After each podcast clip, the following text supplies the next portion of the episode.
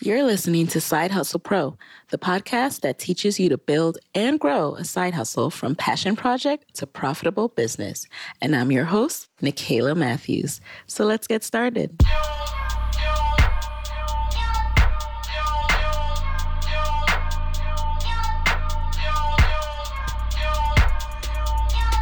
Hey, hey guys, welcome back to the show. Today I am happy to welcome into the guest chair the woman who is putting Black love on display for people to see on television screens across the country. Her name is Codie Elaine Oliver, and she is the filmmaker and creator of the Black Love documentary series on Oprah Winfrey's OWN network. If you've ever wondered how producers, screenwriters, and filmmakers of color get their work in front of a mass audience and on major networks and into movie studios, this is the episode for you. Codie is a graduate of Howard University and the Peter Stark Producing Program at USC. Before becoming an independent filmmaker, she worked in feature film development at Fox Searchlight Pictures, then produced events and supported filmmaking programs at Film Independent, the Los Angeles Film Festival, and the Independent Spirit Awards.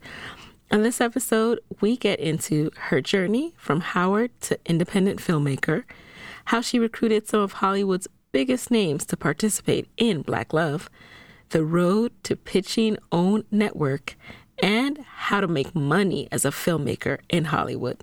Let's jump right into it. So, welcome to the guest chair, Codie. Hi, how are you? I'm doing well. I'm excited to chat with you. Um, I love Black Love and what you are building alongside your husband. And I just really want to know how your life experiences influence your career path. So, tell us a little about that. I studied broadcast journalism at Howard and then I worked at a 24 hour news network, which was Fox News, and I worked there for two years and I hated it. Um, I never thought that I would like it, but I always wanted to work in entertainment journalism, and everyone said you need to get a foundation in hard news first. And so I worked at Fox News for two years, and what I hated was really just hearing about the worst things that happen around the world every day. Um, I get that that's a part of life and it's important to be informed, but I had a hard time with it. And around that time, I, I fell in love with um, movies and not just movies, but movie trailers. I would get really, really excited and inspired whenever I saw like a three minute movie trailer. And I started deciding to, I decided to research um, what was required to make movies. Like, what are the different roles?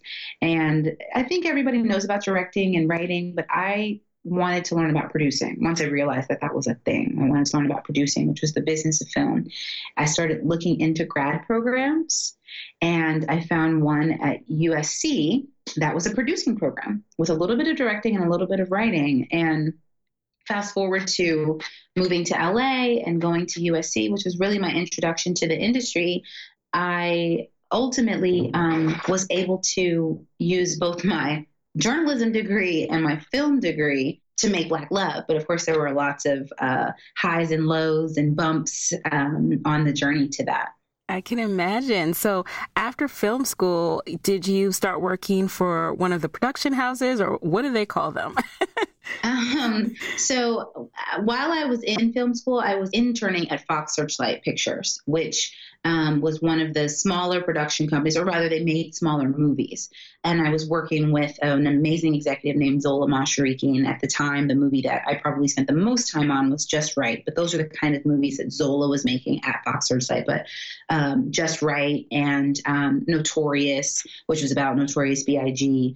The Secret Life of Bees, I think we made right when I was joining the company. So I interned there and ultimately worked there up to about a year after I graduated and there was just no movement at the company. So I went over to work for Film Independent, which is a nonprofit arts organization that produces the Spirit Awards, which is basically the Oscars of independent film for those who are unfamiliar with the Spirit Awards. And they also produce the Los Angeles Film Festival. And so I went to Film Independent specifically to work for Rebecca Yeldham, who was a full time film, film producer who had just started running the Los Angeles Film Festival. So um, it was an opportunity to work closely with with a producer. But being at a nonprofit arts organization that's small, that does some huge events, you do everything. And so I spent pretty much four years there producing events and helping to bring to life both the LA Film Fest and the Spirit Awards. So, when did you know you were ready to go out on your own as a full time producer? Was that way after you graduated from film school or right away? I went to film school to make movies. Um, I knew I wanted to produce content, even TV, but movies were the was the priority for me at the time. I knew I wanted to produce content. I knew it was important to me to tell women's stories and specifically tell universal stories through Black people. It was important to me to see more of us on screen, and it didn't have to be an urban film or something specific to Black people. But the reality is that there we on this planet are very similar. We do a lot of the same things, and it's okay to tell a rom com um, or some other type of drama with black characters. And so it was important to me to do those things. And when I went to film school, you you go in and you're like, "Yay, I'm going to go to school and then I'm going to make movies." And it's not that easy. So when did I know that I was going to do that right away? But I certainly had to learn a lot about the path and there are people who I guess come right out of film school or come right to LA and, and get the right job or or create the right content. But for me, it was much more of a journey, um, a journey both in really just creating and developing and and starting things and learning that they're not as good as I think they are, and I have to keep working on them.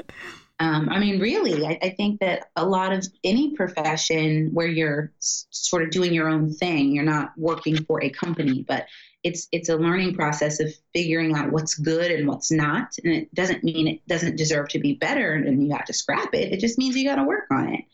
So there were highs and lows for sure of thinking like now's my time. When i was at fox searchlight i was like i'm going to work here forever. I love this company. I love the movies they're making. Nobody was going anywhere. So i could have been an assistant forever you know when I worked for my boss at the uh, Los Angeles Film Festival, I thought, I love her. I'm going to work for her and I'm going to work on her movies. And it just wasn't that simple. The budget of the films didn't allow for me to sort of transition out of film independent to working on these films. And so it's just, you know, these these various things. And the reality is I was probably very afraid to do it to myself. This industry is such that um, yes, you can get the right job or work for the right person and parlay that into a career. But you can also just create content and, and allow your voice to be heard. And at some point, somebody will give you the money that you need to make the next thing, or somebody will buy your idea, et cetera, et cetera. But even that is just not as simple as it sounds. And it requires a lot of bravery that I've seen from many of my friends out here. Um, and uh, and so for me, I, I know I was afraid to like go it alone. I was afraid, you know, you, you barely make any money in these jobs. I just want to be really clear that um, these production companies, studios, even, you're barely making any money. So the idea of making none to develop and pound the pavement on an, on an idea of your own is very scary. And I, I know for me, it was tough. It was tough to make that decision. And so I had this idea for Black Love, just as this is one of the projects that I had worked on over the last 10 years of me being in LA. But I had this idea for Black Love, honestly, in 2007, 2008. Wow. So taking it back, that's 10 years ago, right? What happened between then and now? Like, were you working odd jobs on the side to bring these projects to fruition? The reality was I was working full time on okay. the side. you know, I was working full time thinking that I could develop my ideas and get them to a place where like I can then go out with them and, and get the money that I need or, you know, that that right moment would show itself. And not that I would say to someone, hey, you can't do, you can't pursue your dreams on the side. No, but at some point you do have to give it your all, right? At some point, that line is different for everyone. So the reality was I was working full time and I probably wasn't giving my dreams enough attention, enough development, enough care. And so but I don't have any regrets, you know, at all. I think it, it all happened in the way it was supposed to. So when I had the idea for Black Love, it was that I knew I wanted to create a place where Black love stories lived. and right away i did go and interview couples by myself like my, my cousin came with me um, she actually knew a bunch of like older married couples in chicago where she's from and so we did some interviews i was going to say how did you recruit these couples especially like the celebrities the big names well that's that's a fast forward several years so okay. the the ideation part was I did go and do some interviews and just see like, is this a real thing? Are these people going to have conversations with me? Are they going to get behind the idea?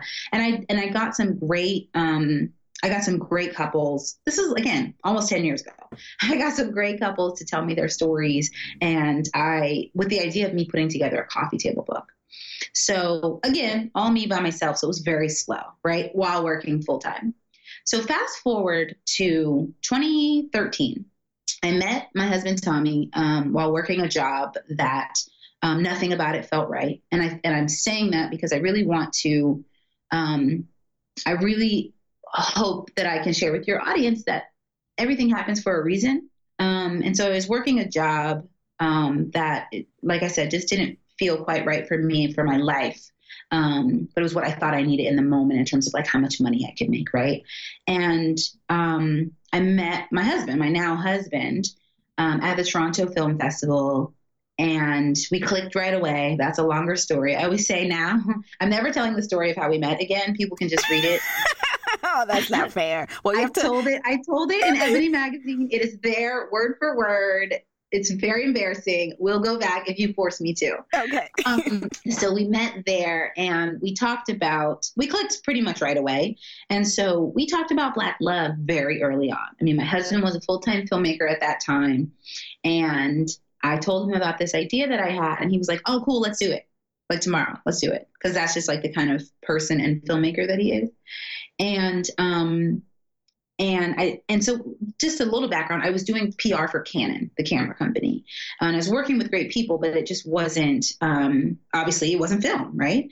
So when Tommy was very supportive of the idea, we went to Canon and we asked them if they would loan us equipment, and they said yes.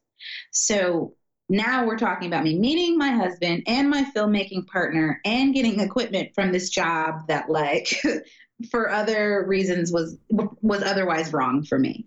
Um, and so I really just like want to emphasize how everything kind of worked out in that way. Um, and so we started shooting couples pretty much right away. We were doing other projects too, but we started shooting couples. Now, the question of how do we get these people? So they were friends, they were parents of friends, they were grandparents of friends, as far as celebrities, you know, we knew a few people here and there, and with everybody, whether it was a friend or an acquaintance, everybody enjoyed the interview. And then they were like, "Oh, you should call this person." um, so it was it was th- that simple in a way, but obviously several years in the making. Um, I had a very clear vision about what I wanted this to be, and most importantly, what it could be for our community. And all of those couples believed in that. Um, I always try to give them a lot of credit because every couple that you saw in season one had, there was no OWN. It was just Tommy and Codie, two black, young, married people um, trying to A, learn about marriage from people who had been doing it, and B, uh, show black people in a different way than the entertainment and media portrays us today. Um, and all of those couples believed in that and saw um, value in that. And so I try to give them a lot of credit for that uh, because they didn't know where this thing was going to go. I've heard you say that I think your husband ran up on Viola Davis's uh, husband in a parking lot. Is that? so yeah, so Tommy met Viola and Julius in a parking lot yes. a year before he ever, ever asked them about the interview. Um, he met them. I think they were coming from the same event. I'm not really sure about that part, but they were in a parking lot, and Tommy was like, "Hi." I'm Tommy. I just wanted to, you know, I, I love your work. Uh, just want to say hello. And they struck up a conversation. Um, and it wasn't until a year later that uh, he called Julius or emailed and said, Hey, we're doing this project. Would you guys um, be a part of it?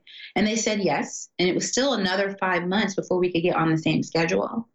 Um, and I try to emphasize that too because it's a testament to um, to to everything not happening the exact moment that you wanted to happen, you know, but things falling into place the way that they should and also being patient with people. Um, the thing about that that garage meeting is that he didn't follow up with a with a hey let's have coffee or like trying to be friends with them even though you know there's value in that but it was i'm not going to contact them until i actually have something to say.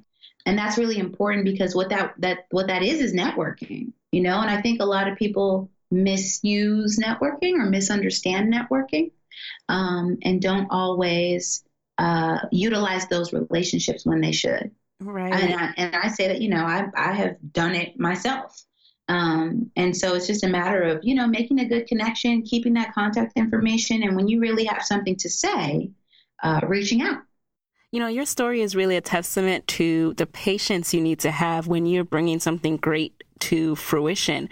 How did you get over that mental barrier of knowing that you have a great idea, but knowing that it won't make money for a while? First and foremost, I knew that I had to tell this story. It really wasn't about whether it would make money. Um, I knew that uh, when the when there was this media narrative of a black marriage crisis and even saying that black women were undesirable black women are the most alone the more education a black woman has the less likely she is to find someone black men are in prison or married to white women et cetera et cetera um, i mean all of this was in headlines there was even a book called is marriage for white people um, when i saw all of that and i know how it made me feel um, and and my friends at the time, I just knew that we had to show something else. Like we could talk about the data, we could answer the question: Is marriage for white people? We could say, well, actually, you know, black men are married. You know, eighty percent of black men are married to black women, et cetera. We could do all of that, but if people don't see those positive examples of people who look like them in relationships, then you still feel like it's just numbers, it's just words. And so I just knew I had to tell this story. I owed it to myself, my friends, my community, um, to show all of us uh, in happy, loving relationships. Um, and so that that's really what it came down to. Alrighty. And you talk about, you know, the process of interviewing these couples. So you went beyond, above and beyond just filming a pilot. Wasn't that, well, we know mm-hmm. that was a huge risk, right? You didn't know if you were going to make money, but you kept doing all of these episodes. What was, was, did you have a goal in mind, like a package you wanted to put together to pitch as a series? So actually, when we started the project, it was to be a documentary. Um, and so there wasn't a goal in mind in terms of like, we need this number of couples. It was, we started doing interviews. Um, and we knew there were certain types of stories we wanted to tell. Like when we first started, we just took what we could get. And don't get me wrong, it, in no way did that did, did the interviews suffer as a result of that. It wasn't like we took what we can get and some of them were terrible. No, no, no, no. It was like you like this couple, you say they're going to make it, then we're going to sit down and interview them. We didn't know what we were, what, what to expect from couple to couple.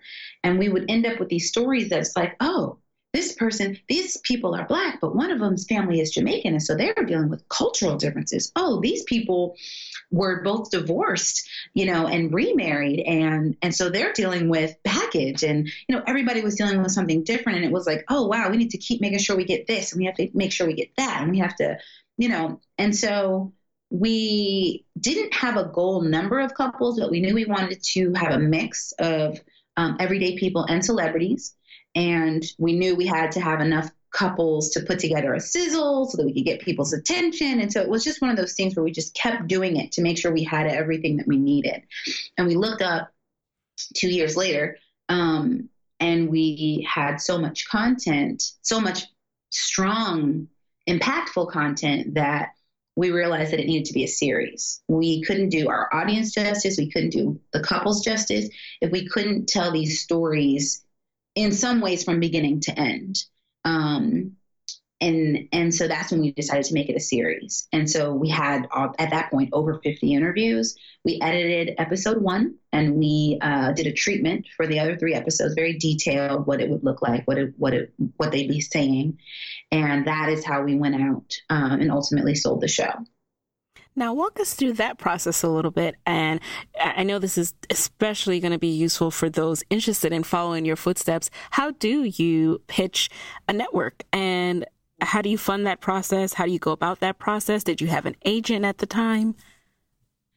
So Tommy um, is repped at CAA, and so for us, I would say that part was fairly easy.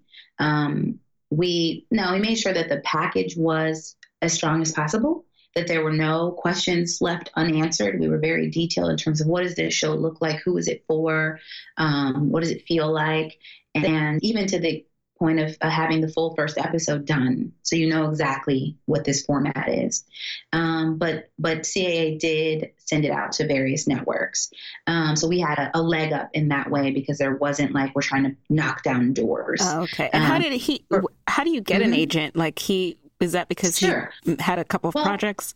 Sure. Uh, uh, regarding having, well, let me just go back for a second. So, to anyone that doesn't have an agent that's trying to um, put a package together for a film or television so, show, I mean, I would say have as tight a package as possible, period. Like, don't ever think such and such is enough. Oh, the treatment is enough. The script is enough. Figure out those attachments. Um, necessary to make your vision and your project as strong and clear as possible. Um, and then use your network and your resources to figure out how to get into those doors. Without an agent or manager, it is a lot harder, don't get me wrong. Um, but just be smart about how you get in those doors because some people will hear you out. But you gotta, honestly, it, it is about who you know, it is about networking. It is about, I got that card last year. Now my package is tight. Let me call that person. Um, so I do want to say that. But as far as how do you get a manager and agent, um, so Tommy was a writer, director, producer when I met him, um, and he we actually met at the Toronto Film Festival when he was premiering the first film he directed, which was um, called 1982, and that was when he got an agent. Um, typically, producers, especially up and coming producers, don't have agents. It's um, writer directors uh, it's a more clear path to the agency or management um, as a writer director. And so CAA saw his film um, right before Toronto, I think, and and they signed him at that time. So that's how he got representation. Got it. And at what point in this process did you leave that job at Canon and and, and go full force towards this yeah. goal? So about a year after I met Tommy, I uh, we decided that I would quit my job so that I could focus pretty much full time on Black Love Doc, which it is and was my baby. Um, but the reason that I was able to do that, as I mentioned, I was very fearful. Uh, I was afraid to to take that leap. Like I mentioned, you're barely making money, and now I know that I have to quit working for others' dreams so that I can work on my own. And it's scary and I, I don't know that I would have done it, or I don't know when I would have done it without a partner, to be quite honest, without um, my fiance at the time, you know, for lack of better description, splitting the bills. Like that's a real thing. And I don't want to sugarcoat for anyone who's like trying to decide if they're going to make that leap that it's easy, you know? Um, so for me, having that push and that partner made it a lot easier. But when I quit my job, Tommy was about to produce a film in um, Detroit. And so, you know, obviously with my background working in film development, that was that was definitely a perfect time for me to quit my job and work on this film. And so we produced a film called Destined, uh, starring Cory Hardrict, who's also in Black Love. We produced a film called Destined in Detroit uh, in 2014, and that's when I quit my job. Um, and that's sort of an important point in our in in this journey because it was a way for me to still have some income. Obviously, Tommy's still being supportive. He's just come off a big film. He produced uh, The Perfect Guy with Sanaa Lathan and Michael Ealy and um, Morris Chestnut, and so it was a good time to do that and to put our personal resources and energy into Black Love and other projects. So that was when I quit my job.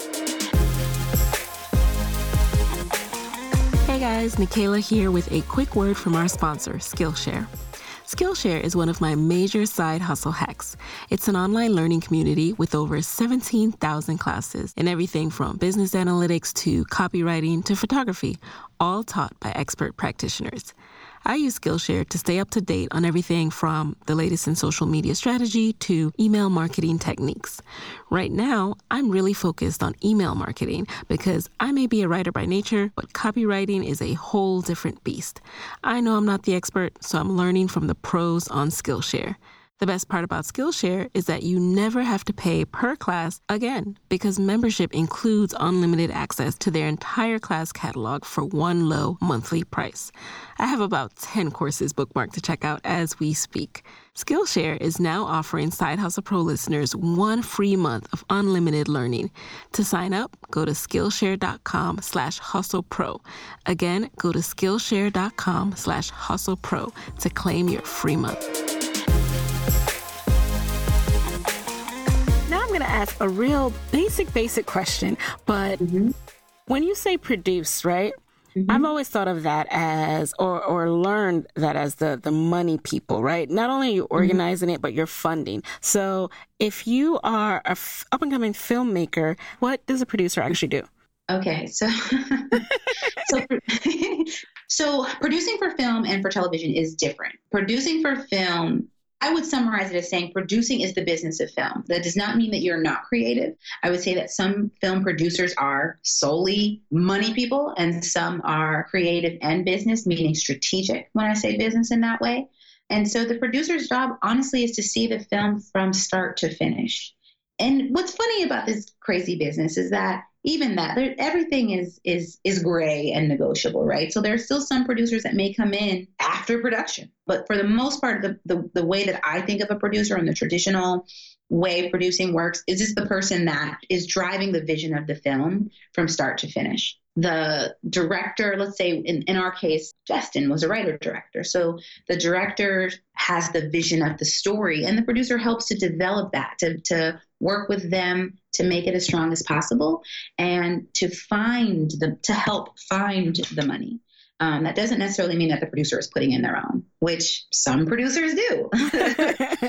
So it's it's one of those things that can be a little gray and it can mean many things, but on the most basic level, you're making sure that that film happens, and that means if you're if you're making a five million dollar movie and you only have four million dollars, while it is um, everyone's job to, to to do their best and to get that film uh, across the finish line, the producer is the one who's sweating looking for that million dollars. Got it. Whew, I'm glad I asked that. Okay, now back to pitching OWN. Did you have a vision of where it would make sense for Black Love to live? We actually went to several networks, um, but I would say from the beginning, 2007, it was always OWN for me. I'm not even sure they know that, but but OWN was pretty new back then. But with what Oprah stands for, and even with the content that has come and gone from that network, because it's obviously evolved into many things, I just knew that that was the best possible home for it. What I love about OWN um, is that it's you know synonymous with Oprah and her brand, and her brand is um, love, love of self, love of each other, and um, and putting good out into the world. And so I Black Love is all of that to me, the show and and all of its iterations that we are working on, including the the social media platform. Um, but that's what Black Love stands for to me. And so one of the things that I loved about OWN as well is that the audience of the network isn't just Black people. While that may be uh, a primary audience for them, I knew that our show could reach um, all kinds of people all over our country. And that was really important. And did you have to pitch to Mama Oprah herself, or how was that process? Um, we didn't actually. We, uh, CAA, sorry, this chair makes a lot of noise. CAA sent the pitch packet, which was that first episode and the um, treatment for the other three episodes, out to various networks. And to OWN's credit, they jumped on it right away and said we want this. So there really wasn't we never had to go in a room and and say this is what it is and this is why you should make it. They were like, "Oh, this is great. We'll take it." Um and and they were a great partner all the way through. And I'm sure that's also a testament to just how great of a packet you put together. Because, you know, what I don't want people to take away from this is go out there, film a bunch of episodes about, you know, whatever project you're working on, mm-hmm. um, and just pitch it. And if you have right. it all, if you have a pilot, like I know no one thinks it's easy, but at the same time, I don't want you to gloss over how much thought you put into this presentation of your work. Right. Um, you're absolutely right. I mean, I would say you'd be surprised. Some people think it is very easy. And the reality is that um, you just have to be thorough. The bar is so high for great content. And then add to that relatively unknown storytellers. You know, we have it harder. If, if we went in there and we thought about this, um, attaching a producer early on, that was a name. And I don't mean, you know, that word producer again. right. So, so uh, that's just to give you a little more context. So, some producers, as I mentioned, may come on at the end, or some producers come on at the beginning and do nothing but add their name, and their name has value. So, I don't want to take anything away from that. But um, we could have attached a celebrity friend or something to put their name on it as a producer and and say, hey, this is um, I, I don't want to drop any right now, but um, you know, if we'd had that package, then that opens doors even more so, right? And people go, oh, well, this person's attached, so it's probably good, or you know, we'll hear them out, or whatever. We didn't do that. It was just Codie and Tommy, pretty pretty uh, random. Uh, up and coming filmmakers. And so they really had to evaluate it for the content and to that end, the content has to be strong. And when I say that too about pretty random filmmakers, Tommy had produced The Perfect Guy. I mean, that movie broke records when it came out. Um, it was a and it was a, a very well received film. You know, he had done a film that premiered at Toronto. He had premiered uh, produced a film that premiered at Sundance. Um, I had worked at various production companies, um, but we're that all of that, and we still had to have a really, really strong package so that we would be taken seriously and so that there were no questions about what it could be. How does one make money as a producer, as a filmmaker? What are some of the revenue streams or the ways that you can package your mm-hmm. your deals to ensure continuous income? So the, the cool thing about our business is that everything's negotiable. And and really in this in this day and age, there's there are so many revenue streams, right? Um, so with a with a TV show or even a film, you know, you make money. Well, both are different, but you can make money by selling your project outright. You can make money by licensing your project to a network or studio, and then there are other revenue streams like digital. You know, there's Amazon and there's even YouTube now is a big player in, in television, but there's Amazon and, and Netflix. And so there are a lot of ways that you can make sure that revenue is, I don't want to say always coming in, but will come in for a while on a project. What's valuable is is whenever you are working on a television show or film project, just make sure that when you're at the point where you're working with the network or or um, studio, that you have a good lawyer and that you are clear on the ways in which you can make money so that you can negotiate for yourself, so that you and that lawyer can negotiate for you. Because, like I said, in this business, everything is negotiable.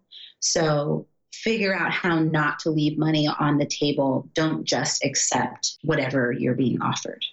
So, okay, you're committed to Black Love, which is your baby, but then how else are you ensuring that, you know, you have a increased project slate? How do you know how many projects that you can balance at once given this long-term commitment? So, I will say I, I've honestly learned that I don't like to juggle a bunch of stuff. I don't like to juggle a bunch of stuff in my brain. I don't have space for it. But I would but it's extremely important in this business to always have something else going on because you never know when something is going to um, stall. Uh, for various reasons, whether it's you know my writers got stuck on something else, or no one seems to want to buy this right now, or that my ideal actor has just signed on to do this other thing for you know you never know when something's going to stall so you always have to have things going on. Um, and you also don't know when everything's going to pick up speed at once and and that's a good problem to have. So for me the number of projects uh, is is first off whatever really gets me excited. Like i said with Black Love i didn't it wasn't ever about the money. Uh, I knew that there was money to be made, but like how much? I don't know. And so anything that I would do for free, uh, that's what I want to be doing. And then figuring out how to make money off of it. Um, I always say I want to do what makes me happy until it doesn't anymore. Um, and and anything that's that I'm doing just for a paycheck doesn't make me happy, you know, or or maybe Snaps. won't only make me happy. I want to so snap long. to that. I feel like I'm at poetry night, like that. Yeah, I so it- relate it's to that. Yeah, and it's about really searching for those things that that get you excited. Um, because especially in film and TV, you're with the project for so long. Like, why you never know when it's gonna, like I said, stall or pick up, and don't do things that you don't actually care about. Um, so yeah, for me, it's only a handful of projects. I mean, I've got um, two uh, book adaptations that I'm working on right now, and um, season two of Black Love, and and honestly, season ten of Black Love, because I don't plan to ever stop shooting until I have to for some reason. Um, so it's important to me to really create a conversation around uh, healthy relationships, and especially in the Black community. And so I'm always going to make that my priority. Um, and just continue to, to work on projects that excite me. Now, what would you say has changed in your business since you first got started on this path? I've learned to think a lot more strategically than I used to. While I mentioned like it was never about making money, I would do this project for nothing. Once I learned the various ways I could make money, it was like, oh yeah, we should do that. And so that has changed in me is is thinking more strategically about the various ways A to build revenue, B to build our brand. I'm learning so much about social media. And I would say I love um, platforms like yours because I think it's super important to talk about the fails because everybody sees the highs and it's like, oh my God, look what you did. But it's like so many things go wrong but I had some very unsuccessful relationships with um, social media managers for Black Love Doc. It taught me a lot about like what to look for and what makes good social media and what, you know, even something as simple as like working with someone in LA who I can see every day versus in another city, you know. And so social media has been a, a great way to build our brand Black Love and also to build our personal brands as it relates to Black Love and our other projects. I think I have been trying to tell these creative stories and I need to think outside the box sometimes on how to tell those stories. Thank you for bringing up a fail because, yeah, I do, you know, hate when people gloss over the journey or they forget, you know, because it's been a while, they forget some of the, the missteps. But no, we need to know it all good, bad, ugly, in between. Yeah. Yeah, absolutely. Speaking of that, what's been the biggest challenge or just most surprising part, other than the social media uh, person, of course, of being an entrepreneur? Well, look, this wasn't surprising, but I uh, was, like I said, I was very anxious and very fearful of being an entrepreneur, of being self employed. Um, which is funny because my parents both were. My dad um, is a, was a doctor who had his own practice. My mom was a lawyer with her own practice, um, and and I knew that it, there was that it was in me, but the idea of actually not receiving a salary and health care to have to do those things on my own was very scary. So honestly, the there there was no surprise in that um, as much as I just had to learn a lot about how to manage that, you know, and how to be responsible and how to work with an accountant and and not think that I can do everything myself. And then add to that, you know, having a partner, and I don't mean professionally, I mean in life, my husband, that I have to we have to get on the same page about uh, being self-employed, about how we manage our funds, um, and have those tough conversations. And so, it's sort of twofold in that way, um, being in a relationship and being an entrepreneur, and um, and also working on some things together and not everything. Um, so still, it's still a work in process or progress. It's we're still learning how to do that. Um, And I, I, don't see it getting really clear anytime soon, but that's okay. you know what I mean? That's okay. Yeah. It's just a part of it's a part of blending your your lives, your personalities, the ways in which you're comfortable, um, and uh, and learning what it really takes to be not just successful, but I guess responsible. You know, right. And speaking of that, you know, responsibility and and you touched on something that most people are the most scared of, which is uh, detaching themselves from that system where they have benefits mm. included. And yeah, what was that process like? Especially as someone who's had a child, right? That's something that's mm. especially scary for women who are thinking of jumping out. How am I going to have a baby? I need health insurance. How did you tackle that process? So true. Um, so I quit my job a year and a half before I got pregnant, a little, a little well, about a year and a half before I got pregnant. And, um, and I knew I was going to have a baby. I mean, like I, I, knew I wanted to have a baby. I knew we were going to have a child as soon as possible. So that was never. it was like we're going to figure this out.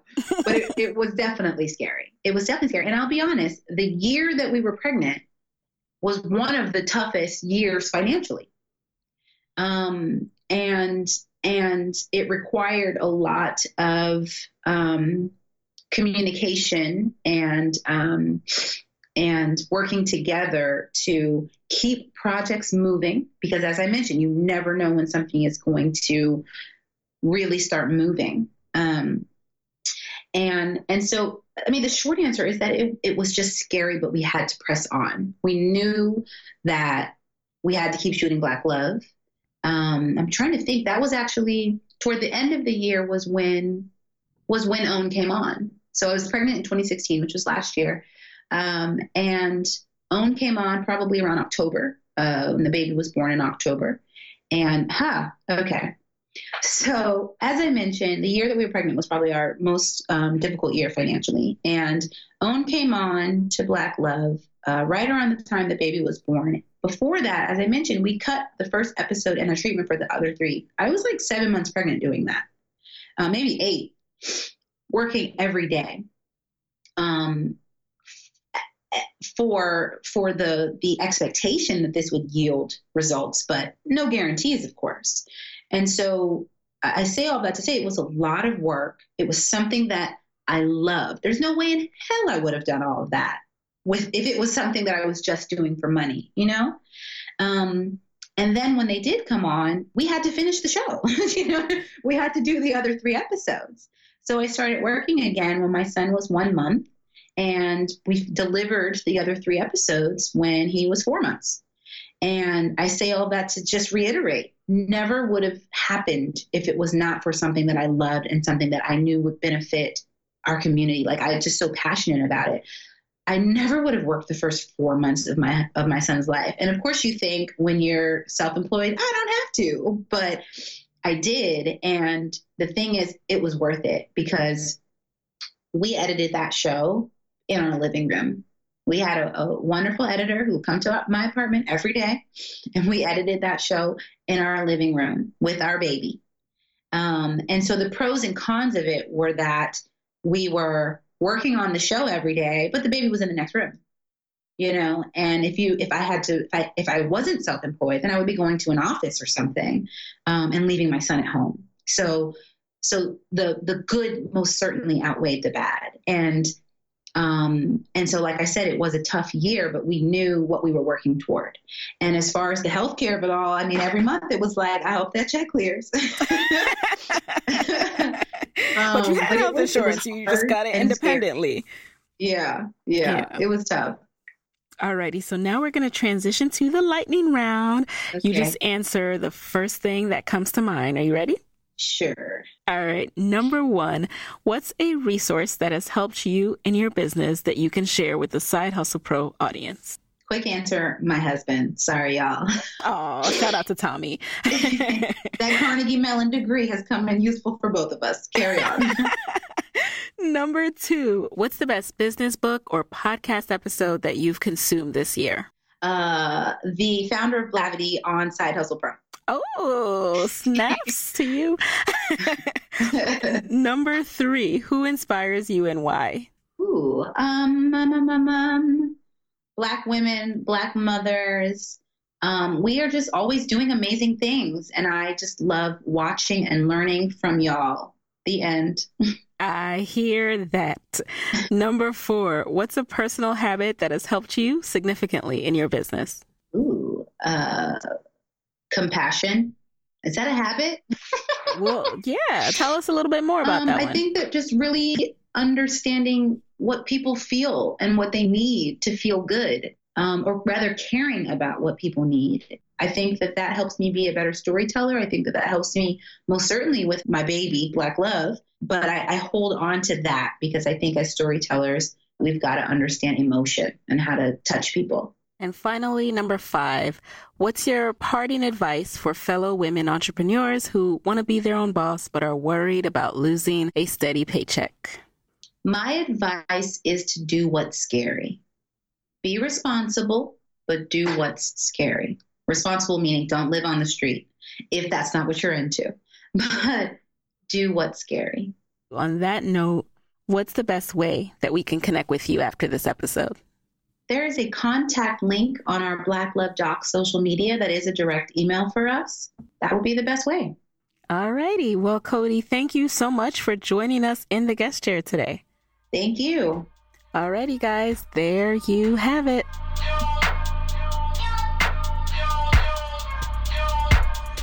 Hey guys, thanks for listening to Side Hustle Pro. If you want to hear more from me, head on over to sidehustlepro.co forward slash side hustle corner to get my weekly side hustle diaries chronicles about my own journey from passion project to profitable business. And if you want to find me online, I'm at Side Hustle Pro on Instagram, Twitter, and Facebook. Don't forget to join the Side Hustle Pro Facebook community. Go to sidehustlepro.co forward slash mastermind. And as always, if you love the show, do me a favor and subscribe, rate, and review on iTunes. Thanks, guys. Talk to you next week.